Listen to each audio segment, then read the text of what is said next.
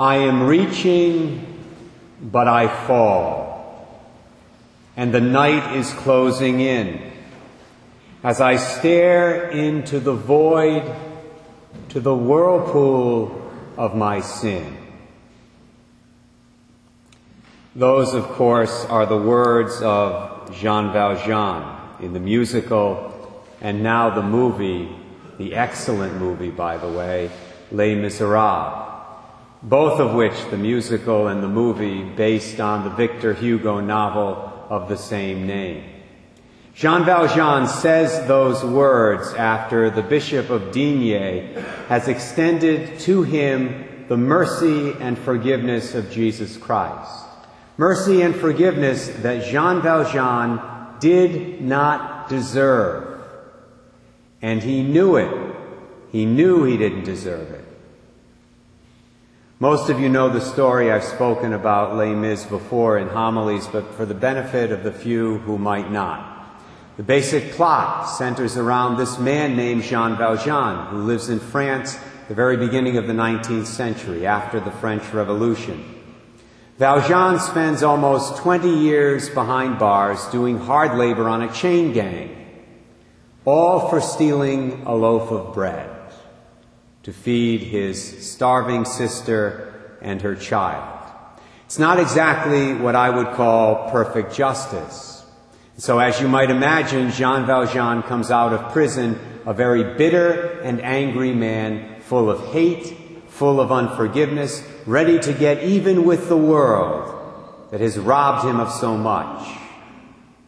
And because of the yellow ticket that he's forced to carry around and show to everybody, which identifies him as a condemned criminal, a paroled criminal, nobody treats him kindly.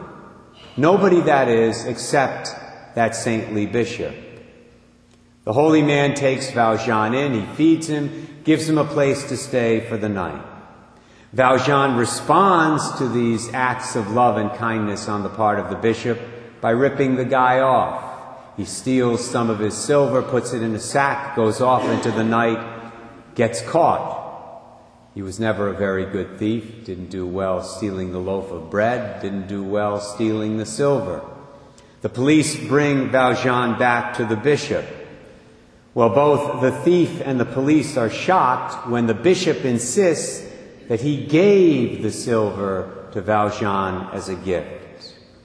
He even chastises the criminal for leaving behind part of the present, two valuable silver candlesticks. The police, of course, are forced to let Jean Valjean go, so they leave the scene. At that point, the bishop says to Jean Valjean these words, and here I'm quoting from the musical. But remember this, my brother, see in this some higher plan. You must use this precious silver to become an honest man. By the witness of the martyrs, by the passion and the blood, God has raised you out of darkness. I have bought your soul for God. I should mention that in the new movie version of the story, they changed that last line to, I have saved your soul for God, which I like even better. I think it makes the point even more powerfully.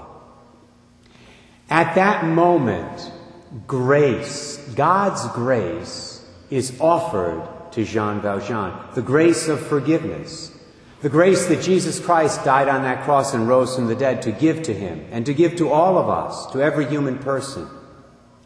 Well, then Valjean goes through an internal struggle.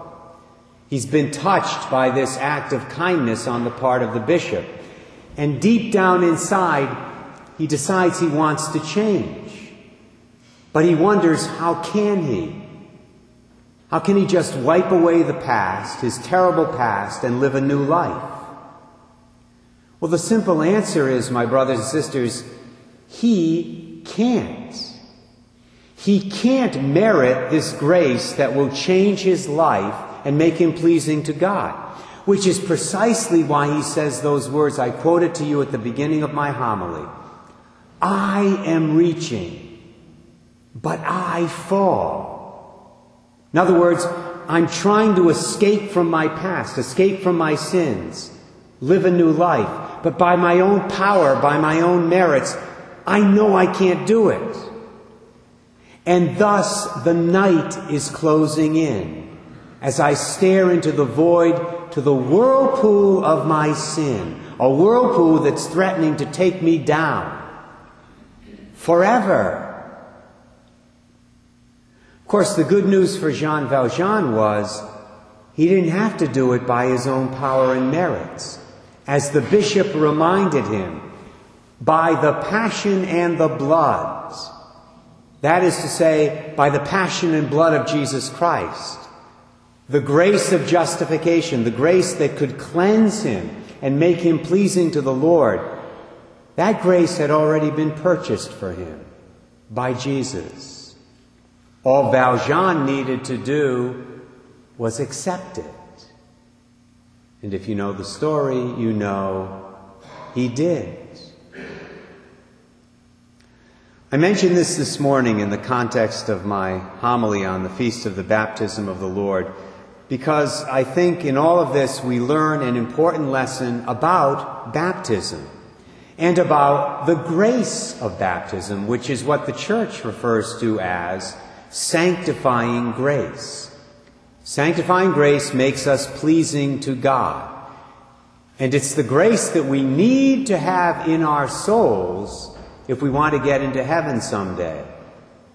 Sanctifying grace, don't leave earth without it. But you see, this is a grace that we cannot merit or earn initially. We can't. It's impossible. And that's a tough idea for many Catholics to swallow because I think there are many Catholics out there who think that they can earn the grace of salvation by their own good deeds. Not possible.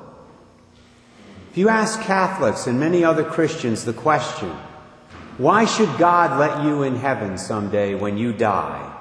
Many of them will respond by saying things like, well, I think God should let me into heaven because I've obeyed the commandments. Or they'll say, well, I think God should let me into heaven because I've performed many, many acts of charity, love, service in my life. Or they'll say, well, I think God should let me into heaven because I've been a really good person. Or something along those lines. I hope everyone here realizes all those answers I just mentioned are wrong. They're wrong. Please hear this, and this is official Catholic Church teaching.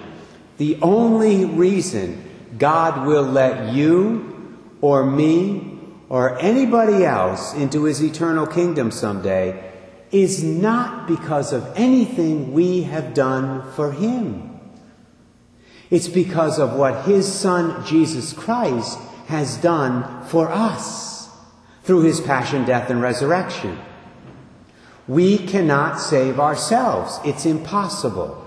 God, in His mercy and love, has to save us, which is precisely why He gave us this sacrament of baptism. Through baptism, we are freely given this grace that Jesus won for us on Good Friday and Easter Sunday. In fact, that's precisely what it means to have original sin taken away. Many people are confused as to what original sin is. Original sin is not like the personal sins that we commit every day and then confess in the confessional. Original sin is actually a lack of something. It's the lack of sanctifying grace. Original sin means that we come into this world without sanctifying grace in our souls. And as I said earlier, we need that grace in our souls if we want to get through the pearly gates someday. The early fathers of the church used to say that when he was baptized by John, John the Baptist in the Jordan River, when that happened, they used to say, Jesus sanctified the waters. He made them holy. We are made holy by the waters of baptism. Jesus made the waters holy by being baptized that day. In other words, Jesus didn't need to be baptized because he had no sin. He received the baptism of John, which, by the way, had no power in and of itself to forgive sins. He did that to give us an example, to give us an example of what he wanted us to do after his resurrection. He did it as a sign of the fact that the Christian sacrament of baptism would have the power to forgive sin and to bring us eternal life. Now, does that mean that keeping the commandments and doing good deeds and being a good person, that all of that isn't important? Is that what I'm saying here? No, not at all. Those things are extremely important. First of all, if we do not strive to keep the commandments every day, we will probably end up committing a mortal sin and losing sanctifying grace. And as I said earlier, if we die without sanctifying grace in our soul, there's only one direction our soul's going to go, and it's not up. Of course, the good news is when you do lose sanctifying grace by committing a mortal sin, you can always get it back. That's what the sacrament of confession is for.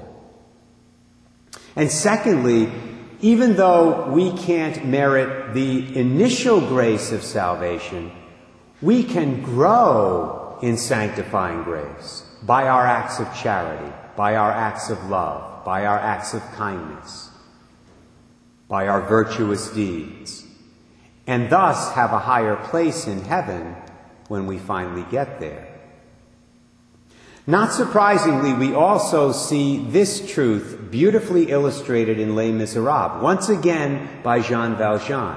No, he could not merit the initial grace of salvation that came to him through that saintly bishop. But if you know the story, for the rest of his life, by his acts of love and mercy and sacrifice, Jean Valjean did grow in that grace. So much so that at the very end of Valjean's life, his son in law Marius could say to Cosette, Valjean's daughter, Cosette, your father is a saint. From criminal to saint by the power of God's grace. That's what Les Miserables is all about. That's why every Catholic should see the movie. Listen again now to these words from our second reading, which I will use to conclude my homily this morning. I read this again because almost everything that I've just said to you is summarized in these few short verses from St. Paul's letter to Titus. He says, For the grace of God has appeared, saving all and training us to reject godless ways and worldly desires and to live temperately, justly, and devoutly in this age as we await the blessed hope, the appearance of the glory of the great God and of our Savior Jesus Christ, who gave himself for us to deliver us from all lawlessness and to cleanse for himself a people of his own, eager to do what is good. But when the kindness and generous love of God our Savior appeared, not because of any righteous deeds we had done, but because of His mercy, He saved us through the bath of rebirth and renewal by the Holy Spirit. That's the sacrament of baptism. Whom He richly poured out on us through Jesus Christ our Savior, so that we might be justified by His grace and become heirs in hope of eternal life.